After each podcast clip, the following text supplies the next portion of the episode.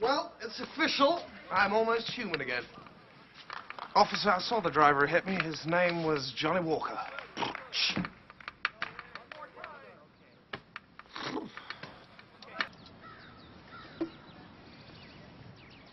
So what's your story? You the poor kid that never got to go to Exeter or Andover. Despite my privileged upbringing, I'm actually quite well balanced. I have a chip on both shoulders.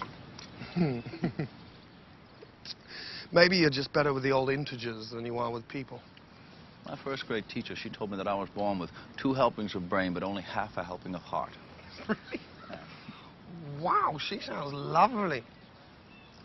The truth is that I, I don't like people much. And they don't much like me. But why? With all your obvious wit and charm. Seriously, John. Mathematics? Mathematics is never going to lead you to higher truth. And you know why? Because it's boring. It's really boring. You know, half these schoolboys are already published. I cannot waste time with these classes and these books. Memorizing the weak assumptions of lesser mortals. I need to look through to the governing dynamics.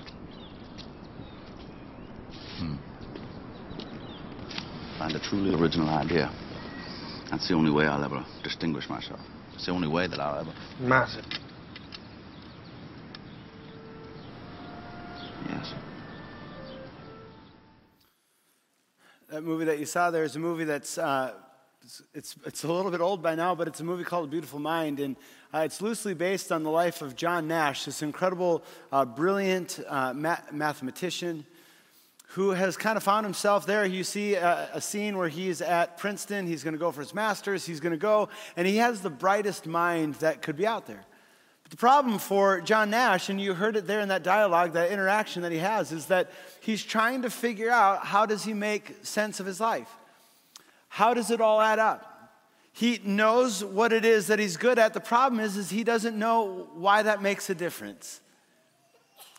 He's trying to figure out uh, what it will take for him to feel like he has meaning, he has significance, he has a place, that his slot in life, the, the, the, place that he occupies in life, that, that that could actually matter, that that actually counts for something. And, and maybe if he could come up with one original idea, if he could press the boundaries of mathematics in a way that it's never been pressed before, then, then maybe if then and only then, then, then he'll count. Then it will add up. The problem is he's not going to find it there, is he? We know that much to be true. Not because we know the way that the story ends for John Nash, but we know that in our own life. It's what we all struggle with. It's what we all try to, to wrestle with. We, we try to reconcile in our minds is, is how, do I, how do I make sense of the life that I've been given to live? I love the things that I do, hopefully. I love what it is that I've found myself pursuing in life and the people that are around me, hopefully. But it seems as if something's missing. It's not adding up. It doesn't seem to be enough to, to satisfy my soul. And maybe a better way to put it is how do I, how do I understand and how do I discover what my purpose, what my purpose is? Why am I here? Not just here right now, but why am I here? Does my life does it count? And where do I find the answer for that? For a lot of us, we, we, we try to find it in, in, in a wonderful way through, through the, the places that we occupy in our, kind of our, our, our nine to five, Monday to Friday lives, whether that's at work or whether that's at school. So if I can find the place that I occupy, my occupation, the thing that, that occupies, if I can find absolute meaning in that, then, then it will all just magically align for, for me. But does it? Is that what our occupations are for? Or is there something more? Because what John Nash is trying to discover isn't what mathematics is going to allow him to do as an occupation. What John Nash is really searching for, it's the same thing that all of us are searching for, is, is, is what's our calling? What have we been uniquely, individually called to do? It's not our occupation, it's, it's our vocation. Vocation, that word is, comes from the Latin, which it literally means voice or, or, or calling. What are you called to do? And it most definitely has everything to do with finding joy and being able to live out your faith at, at work and at school, which is this series that we're going to uh, spend the rest of the summer in, which is, is just a complete, absolute, mind blowing thing to say. The summer goes so fast, but we find ourselves in the last month before some of you are teachers and you're thinking, oh my gosh, Dear God, don't let these next few weeks go by because I don't want to go back to school. And some of you who are, are parents are saying, Dear God, let these weeks go by fast because I can't wait to send my, my kids off to school. And not all of you have kids that are in school, not all of you are teachers. But it's the school calendar that kind of organizes our, our lives. And so as the as the summer is winding down, which, uh, as a side note, the way the weather is right now, seems like the summer's winding up, and I wish it would cool wind down a little bit, cool off a little bit.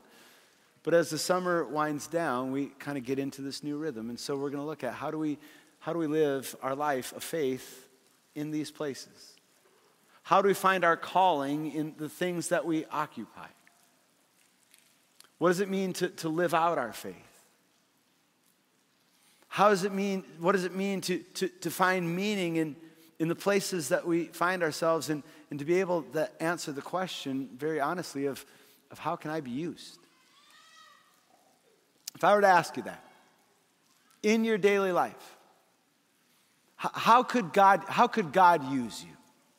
Or, or maybe how, how is God, God using you? And so, some of you, you'd be able to answer that very quickly. You'd be like, hey, this is the way I feel that God's placed, the reason that God's placed me here, and here are the things that I think that God's doing through me, and that comes like second nature to you. But I, I think that there's also a lot of us who we struggle to answer that question.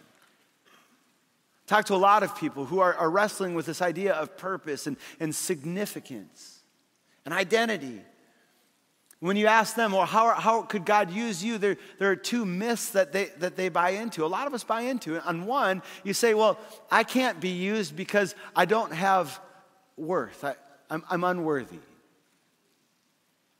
What I've done, where I've been, where I come from, that that just kind of out of the box, from the start, from the get go, that kind of disqualifies me.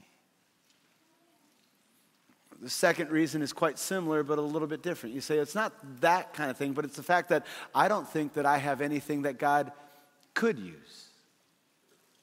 I look at other people and I, I see how, how obviously God could use them, work through them, allow them to, to, to live out their faith at, at work and at school in ways that would be very impactful. But, but I guess I'm just not like that. I don't have anything that, that is of value. I'm not an argumentative person most of the time. But if that's you, I'll argue with you. Because I believe, to the bottom of my core, that you've been created in the image of God. And God is, is working in you, and, and God's working through you. That's not just my opinion. I mean, it's biblical. It's what Paul writes to the church in Philippi, this, this early group of believers that are trying to answer this, this very same question. This question isn't something that has just come about in, in, in the, the recent generations. This is a question that's spanned all of the generations. And so Paul writes to the church in Philippi and he says, There's never been the slightest doubt in my mind. Think about the confidence that Paul has to say that. There's never been the slightest doubt in my mind that the God who started this great work in you. And maybe we should just pause there for just a moment. That God has already started a great work in you. Do you believe that? I mean, you're here. Whether that's here in this room, whether that's at Hope Waukee, whether that's online at one of our local, you're here. And, and, and Pastor Nick here in West Des Moines said at the beginning of the service, like, we don't believe it's an accident that you're here, that God, God is doing a great work already in you, whether you know it, acknowledge it, or accept it. But Paul doesn't stop there. He says, There's never been the slightest doubt in my mind that the God who started this great work in you, he's going to keep at it. And he's going to bring it to a flourishing finish. He's faithful to complete it, other translations say. It's not just Paul who writes those words to the early church in Philippi, it's Jesus who says those words. In the most well known teaching that Jesus gives. It's referred to as the Sermon on the Mount. It's in the beginning of Matthew's gospel. It's the beginning of Jesus' ministry. So he's come, he's announced his kingdom. He goes and he goes out onto a hilltop, and there's a crowd that is gathered to hear what it is that he has to say. Like this is going to be his kind of signature teaching. And so Jesus started, starts the Sermon on the Mount, Matthew chapter 5. He starts it with something called the Beatitudes. Blessed are these, blessed are these, blessed are these, which people can already tell his kingdom is a little bit different. And then Jesus says to this gathering of people, many of which didn't occupy the places in life that would be valued. And so Jesus says to this group of people, much to their shock, He says, You're the light of the world. You're like a city on a hilltop that cannot be hidden. And I imagine the people that are there, like, does he, does he even know the collection of people that are here? How could he say to us, that we have anything that could illuminate the, the, the, world around us, like that we would be like the city on a hilltop that, that provides the recognition of a destination that would bring safe harbor. But Jesus says, No, you're, you're the light. Light's a powerful thing, isn't it? Caught yourself ever in a, in a place where it's just complete pitch dark? It's just complete, just there's no light at all. I remember uh, when I was about uh, fourth grader, I slept over at my best friend Nate's house. Now, I'd known Nate my entire life. I was so familiar with his family, but I went to, to uh, sleep there this night. I'll never forget it. I can remember it as if it were yesterday. We went to bed, and Nate's family, like, they didn't believe that any light should be in their house at all at night. Like, I was a kid, I didn't sleep with a nightlight, but I wanted a door cracked somewhere, so at least if I would wake up in the middle of the night, I could see my fingers in front of my face. That wasn't Nate's family. Woke up in the middle of the night, and I had to go to the bathroom. So I, I, I, made my way. I fumbled through the hallway. I was like hands on the wall, that whole thing. Find myself to the bathroom. I go to the bathroom. And by the time I get out of the bathroom, I was completely disoriented because that's what the darkness does. And so I have no clue. I know that I need to go this way down the hallway, but there's like one of three bedrooms that I need to go in. I can't find any of them. So I'm like creeping around and I start doing the like, the, the, the have you ever done the scream whisper before? Like a lot of you in worship right now, you're scream whispering at your kids, like, be quiet. You're louder than your kids are right now. But I was like, Nate, like, Nate. But he was sound asleep because it's so dark in his house. He's sound asleep. And so I'm thinking, there is no way I'm going to make it back to his bedroom. And so I'm fumbling around, and finally, I, I, I get to the passageway. And I go into the room and I get to, to, the, to the, the edge of the bed and I'm like, oh, thank goodness I'm here. You've been there, right? Where you're like, okay, I'm going to feel my way. Right, here's the, the edge of the bed. And I go to the side of the bed and I'm creeping between the side of the bed and the wall. And I get to, it wasn't Nate's bed. It was his parents' bedroom. And so I lay down and I hear his dad's voice going, wrong bed, Jeremy. And I'm like, oh no. Because there's only one thing that was scarier than being in the dark, and that was being in the bed with Nate's dad. And I was lost because there was no light and I didn't know where to go. And I'm thinking, can somebody turn on a light in this joint? So I know the way that I'm supposed to go.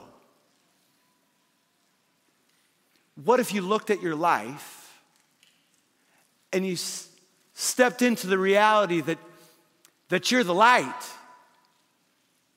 That if we're going to be honest, our, ourselves included, there are times when we go through life and, and we're bumping into all sorts of things. And so Jesus says to us, Hey, you're the light of the world. So let, let your light shine because, well, there's nothing that's powerful enough that can rival the light. I don't know if you've seen it uh, lately, just uh, in the last couple weeks, there have been the first images that have come back from this new telescope that they have. It's a space telescope. It's called the John Webb Space Telescope. I'm imagining it's named after a guy by the name of John Webb. Not sure. Um, but I'm not in, into astronomy at all. I'm not into the outer space. But this thing has fascinated me. And they're having pictures uh, that are coming back of things that we've, we've never been able to see them this way. There was the Hubble telescope that was there before, and that was able to see things more in 2D. But the, the John Webb telescope is bringing back imagery, and they're, they're using like infrared, so they're able to see by, by nature of, of how the images are coming back, if those things are moving out or if they're coming back in. This picture right, right here is they say that any of those bright lights that are there those are, those are galaxies. And if you were put, uh, put a, grain of sand on your fingertip and you were to hold it up in the night sky, those galaxies in relation to the space are a size of that grain of sp- sand, and, and they show the, the enormity of God's creation. In fact, this, this telescope is so powerful that they're saying that there, there is light that is being seen and, and is being received that goes millions and millions and millions of light years away from us. In fact, they say that there's light that's being seen that was there at the inception of time, at the very beginning before it was the, the dark space. I know we're in church and some of us are like, no, Jeremy, you can't say that because that's not the way that the Bible says it. No. No, we get into that false dichotomy that says that faith and science that they cannot relate to one another. In fact, in reality, they complement each other quite well. They just answer different questions. Science answers the question really well of, of the what and how. That's what we're seeing when it comes to space. And faith answers the question of the who and the why. And the fact that they're telling us that they're seeing light that, that is coming right from the time when that dark period ended is something that you and I already knew. Because that's the way that God's story starts. I mean, what does it say in, John, in Genesis chapter 1? In the beginning, the earth was empty and it was void and it was entirely dark. but then God began to move into the darkness, sent the darkness running. And I wonder what it would have been like to be there. I wonder if it would have been like an instantaneous thing. Like God said, let there be light, and poof, like there was light and it illuminated everything. Or I wonder if it took some time. You say, well, Jeremy, it happened in the first day. Well, that word for day in the Hebrew of the Old Testament, it can mean a 24 increment of time, 24 hour increment of time, but it also can mean an undescribed season. I wonder if it would have been incredibly loud when God spoke and light happened, or if it was whisper quiet. But here's what I do know is that when the light came, everything changed.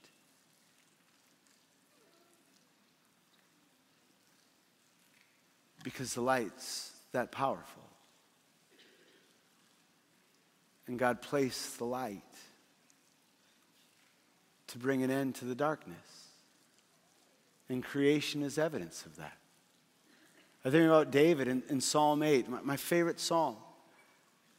David looks into the night sky and he says, Oh Lord, my Lord, how majestic is your name. Your, your glory fills the earth. The, the heavens declare how, how, incredibly, uh, how, how incredibly complex and majestic your creation truly is.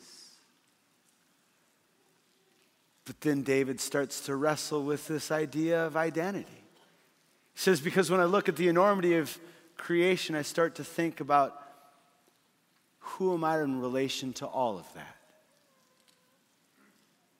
Who am I that you'd think about me, that you'd recognize me, that you'd know me, that you could use me?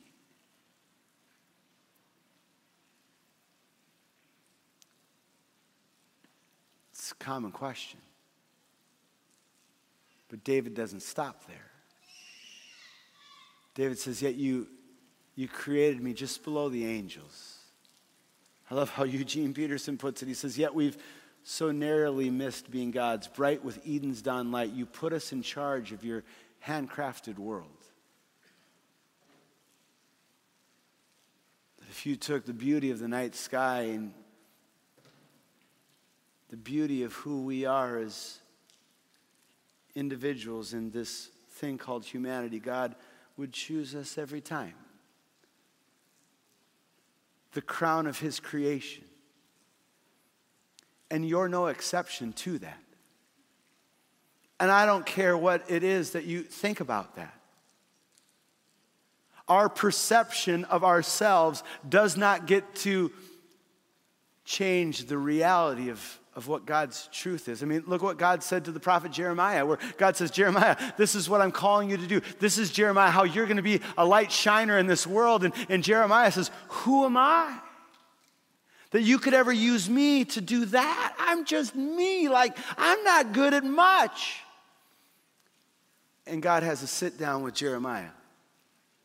He says, Jeremiah, don't think that you get to determine who you are. I've already determined that. That score is settled. That case has been secured. I knew you before I formed you in your mother's womb, God says to Jeremiah. That we're reminded of, that God says to us before you were born. Think about this. Live into this for just a moment. Give yourself the freedom to entertain this thought just for a moment that before you were born, that God set you apart. That word in the, in the Hebrew, it literally means He created you to be holy. You were other.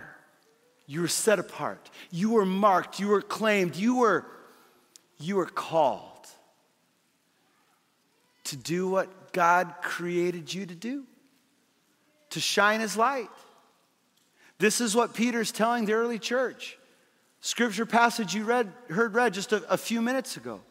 This is what Peter is saying to the, to the early church. He had, had, started churches in Jerusalem. Remember, before Jesus ascended into heaven, he gives this great commission. You're going to be my witnesses, telling people about me everywhere in Jerusalem, Judea, Samaria, and the ends of the earth.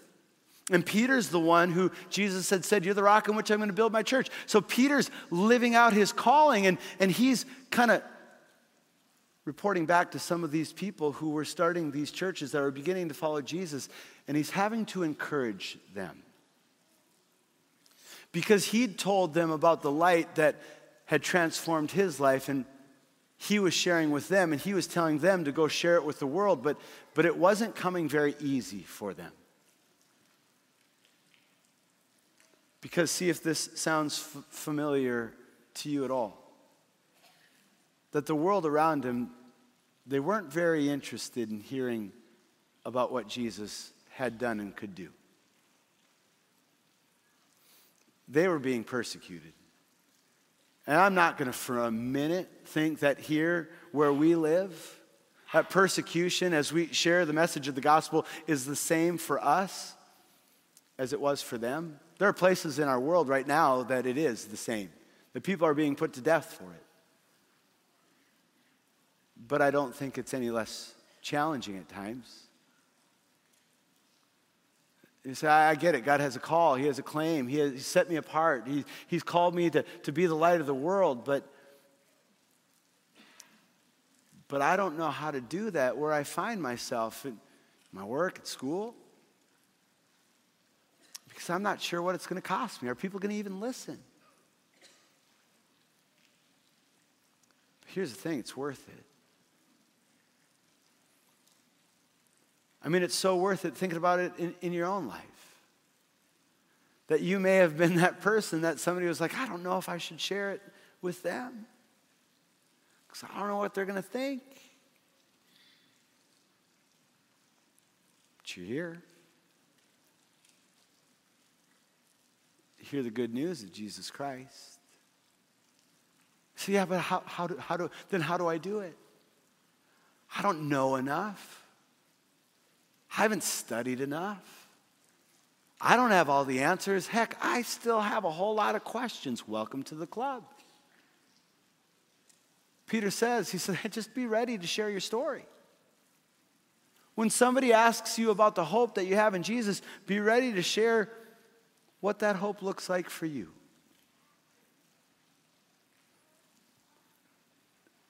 That's how easy it is to be somebody who can daily shine the light of Jesus Christ. I think we make it and we kind of create it in our own minds to be something that's so complicated, so, so scary, so, so uh, uh outside of what could ever be possible and for, for us. And so we make it so complex that we, we dare not do it. And it just, just means being you. I want to make it really easy. Because first thing is, you, you, don't, you don't have to be anybody else. You just get to be you. Said, no, that doesn't work like that. No, absolutely it works like that. Because when we try to be somebody else, it never goes well, does it? I remember when I was student teaching, I went into education because I wanted to coach. That's what I thought I was going to do uh, for my career, for my, uh, my occupation, for the rest of my life. I, was going to be a baseball coach. Just, that was my greatest passion. That's what I wanted to do. Uh, God had other plans. And uh, part of it was because I don't, I don't think I was a very good teacher. But I remember the very first class that I had that I was going to teach a lesson on my own. The guy I was coaching uh, baseball with, he was my Legion baseball coach. We didn't play high school baseball in Fargo, North Dakota, because it was just too darn cold. Uh, so we played Legion baseball. That went through the summer. My coach was, his name was Kurt Gigstead, and Kurt had asked me if I'd be his assistant. He'd moved into the head coaching role. And the cool thing was is that his wife, her name was Susan, and she was an English teacher, which is what I had gone into. She was an English teacher at one of the high schools in town. And so I was a student teacher with Mrs. Gigstead, and I coached with Coach Gigstead. It was the greatest uh, gig ever, pun intended. Gigstead, gig, all right. That one wasn't in the notes. Don't go off script, Jeremy.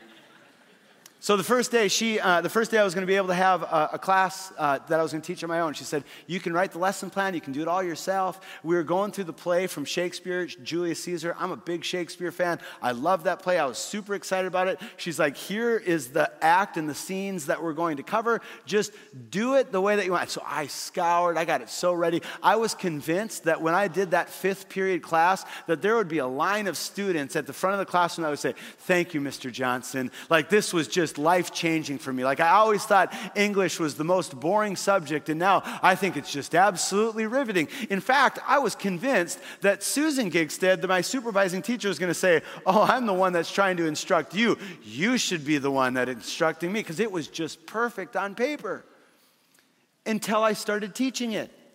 I'll never forget being in front of that class, and there was a kid a couple rows ahead of me, like two, three chairs in front of me. His, ironically, his name was Jeremy. And I had my manuscript, I had all my notes, I knew what I was to lecture on. So I was going from my notes to lecture to writing on the chalkboard. We didn't have a whiteboard. We had a chalkboard and notes to chalkboard, notes to chalkboard. I wasn't doing such a great job for like the first five minutes, and all of a sudden I started to hear noise. And I look, and this, punk, this kid named Jeremy is, is there.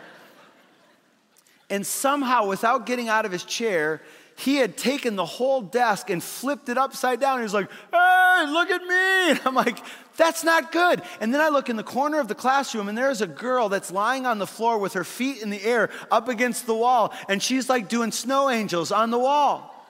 And I'm thinking, how did this get so off the rails? And then there was another kid in the other corner of the class that was sleeping so soundly that there was a pool of drool on her desk. And I'm thinking to myself, how did, how did this go so wrong? And so the, thank God the period finally ended.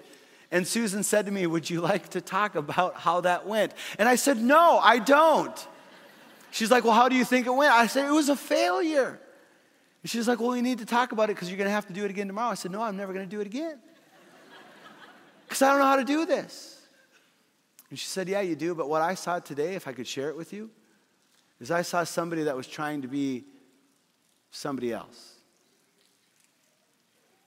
And Jeremy, I don't know if you know this, but I imagine you can remember it that high school students have a way of sniffing out a phony. And I don't just think it's high school students. Look, we don't do very well when we when we're phony to who we really are. And to shine our light in our daily lives, just be you. Don't try to be somebody else because everybody will sniff it out. Think about John the Baptist, who was very comfortable, eccentric, most definitely, but very comfortable with who he was and what God had called him uniquely to do. He was in the River Jordan, he was baptizing people in the repentance of their sins, he was preparing the way for when Jesus would come. And lo and behold, one day at the River Jordan, John sees Jesus and he points out to him, he says, The Lamb of God who's going to take away the sin of the world. And people start to leave John and they start to follow Jesus. And one of John's disciples, he says to him, He says, John, you got to quiet down a little bit because you're working yourself out of a job. And John says to his followers, He says, No, that's exactly why I came. I am not the Savior. I can't pretend to be the answer that people are looking for. I am not the Savior. I'm only the one that's been called to point the Savior out just by doing the work that heaven put before me.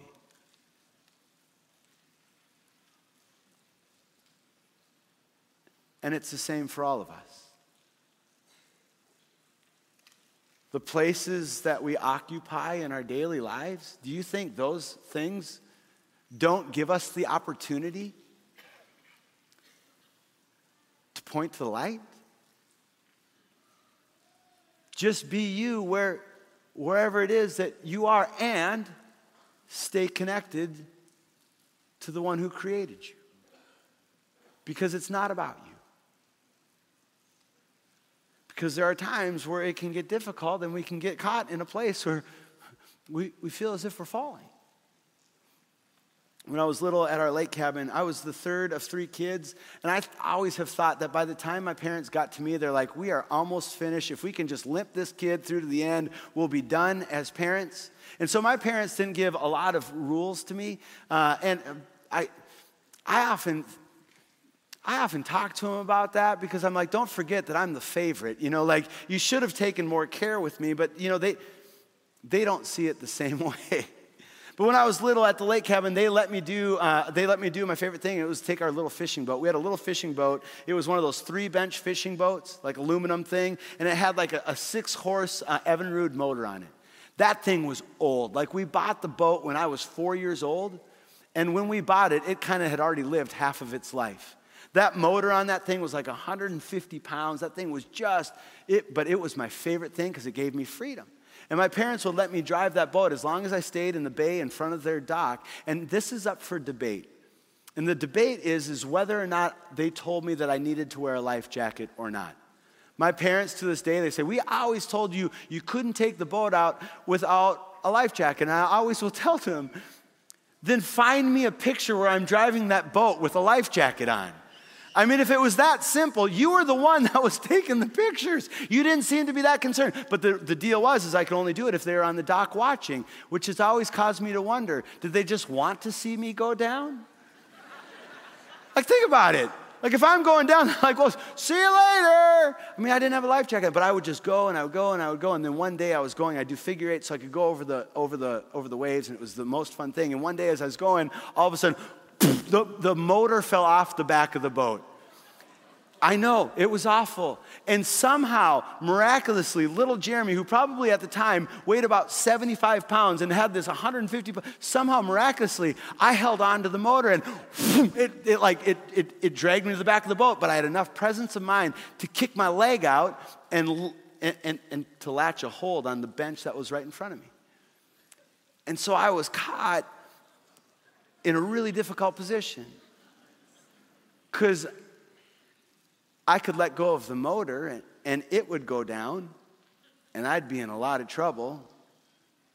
Or I could hold on to the motor and I could go down and I'd be in a lot of trouble. And so I just started screaming. It's like, help, help, help. And I, I will never forget it. And my parents don't even debate whether this actually help, help. And I hear the voice of my father from the shore, the voice from heaven. I mean, it was Jesus when he was baptized in the river Jordan that the heavens part, and the voice of his father in heaven comes down and says, This is my beloved son in whom I find great joy. So the voice of my father cutting through my distress, and all I hear is, Whatever you do, don't drop the motor. And I thought to myself, Really? Really? Like, why, why don't you? Why don't you? Uh, because it was great value to him. and he didn't want to lose it. And he ended up getting out there in a split second and picked up the motor for me, and so I could stay connected to the one who could save me.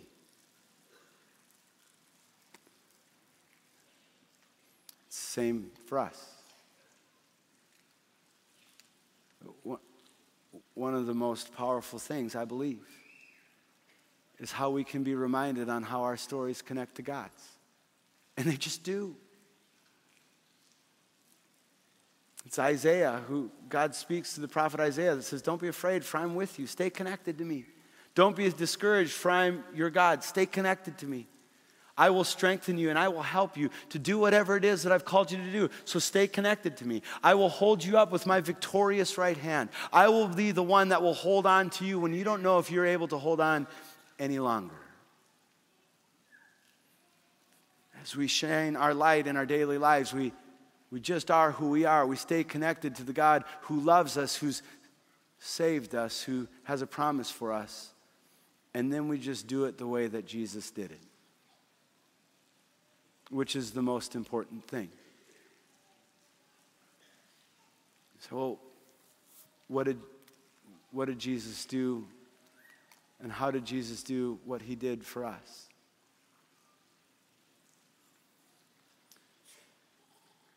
He who had everything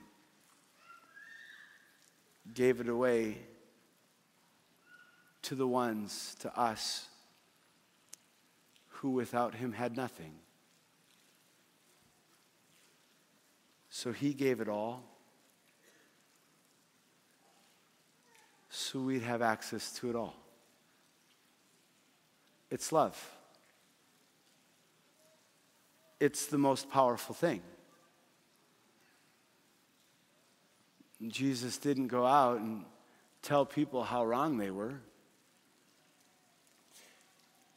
Jesus went out and person after person after person after person after person, he told them how loved they were. And we're called to do the same. Like there's no wiggle room around it. I mean, it's Paul to the church in Corinth who says, I could speak in the tongues of angels, but if I didn't love, I would be nothing more than a clanging gong or a clashing cymbal. I could have faith that could move mountains, but if I didn't love, it would be useless.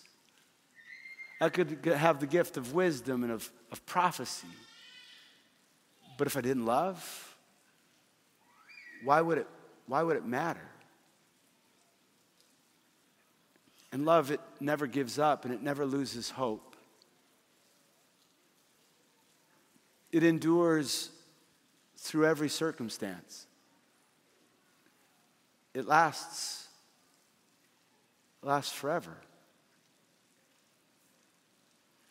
People might not always remember what it is that you say, but they'll remember how it is that you made them feel.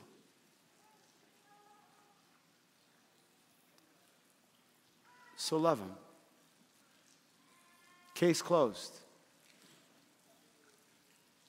That's what God did for us.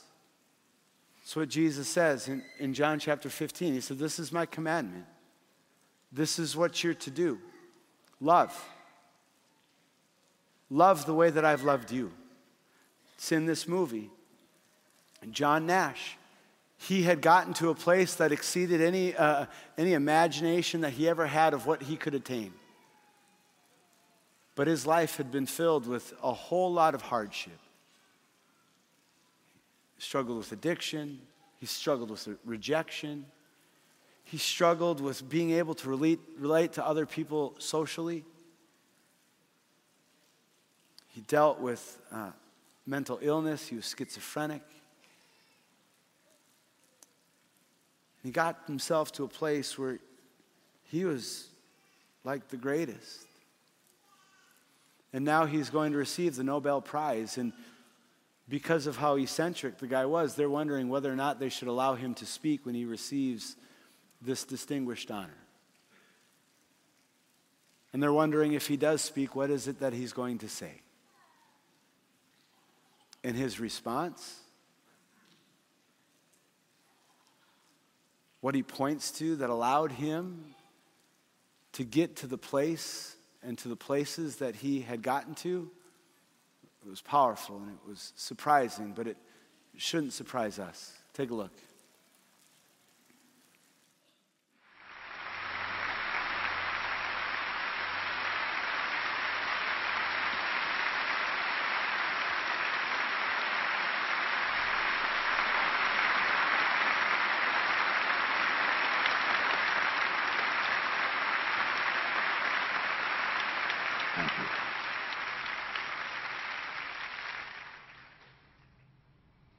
I've always believed in numbers, in the equations and logics that lead to reason. But after a lifetime of such pursuits, I ask, what truly is logic? Who decides reason? My quest has taken me through the physical, the metaphysical, the delusional, and back. And I have made the most important discovery of my career. The most important discovery of my life. It is only in the mysterious equations of love that any logical reasons can be found. I'm only here tonight because of you. You are the reason I am.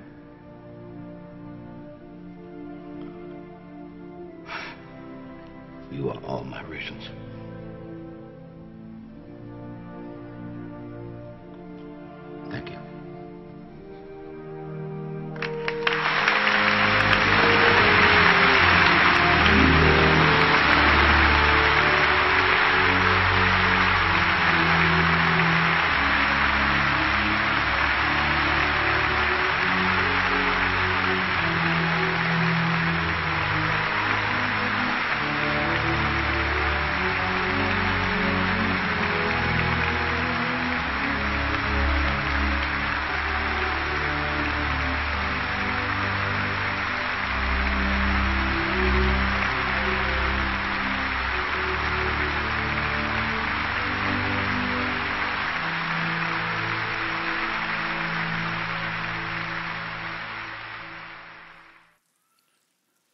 Through the power of love that John Nash was able to truly discover who he was and what he was here for. And it's the same for all of us. It's God's love that's revealed through God's light that shines in our lives that brings us to life.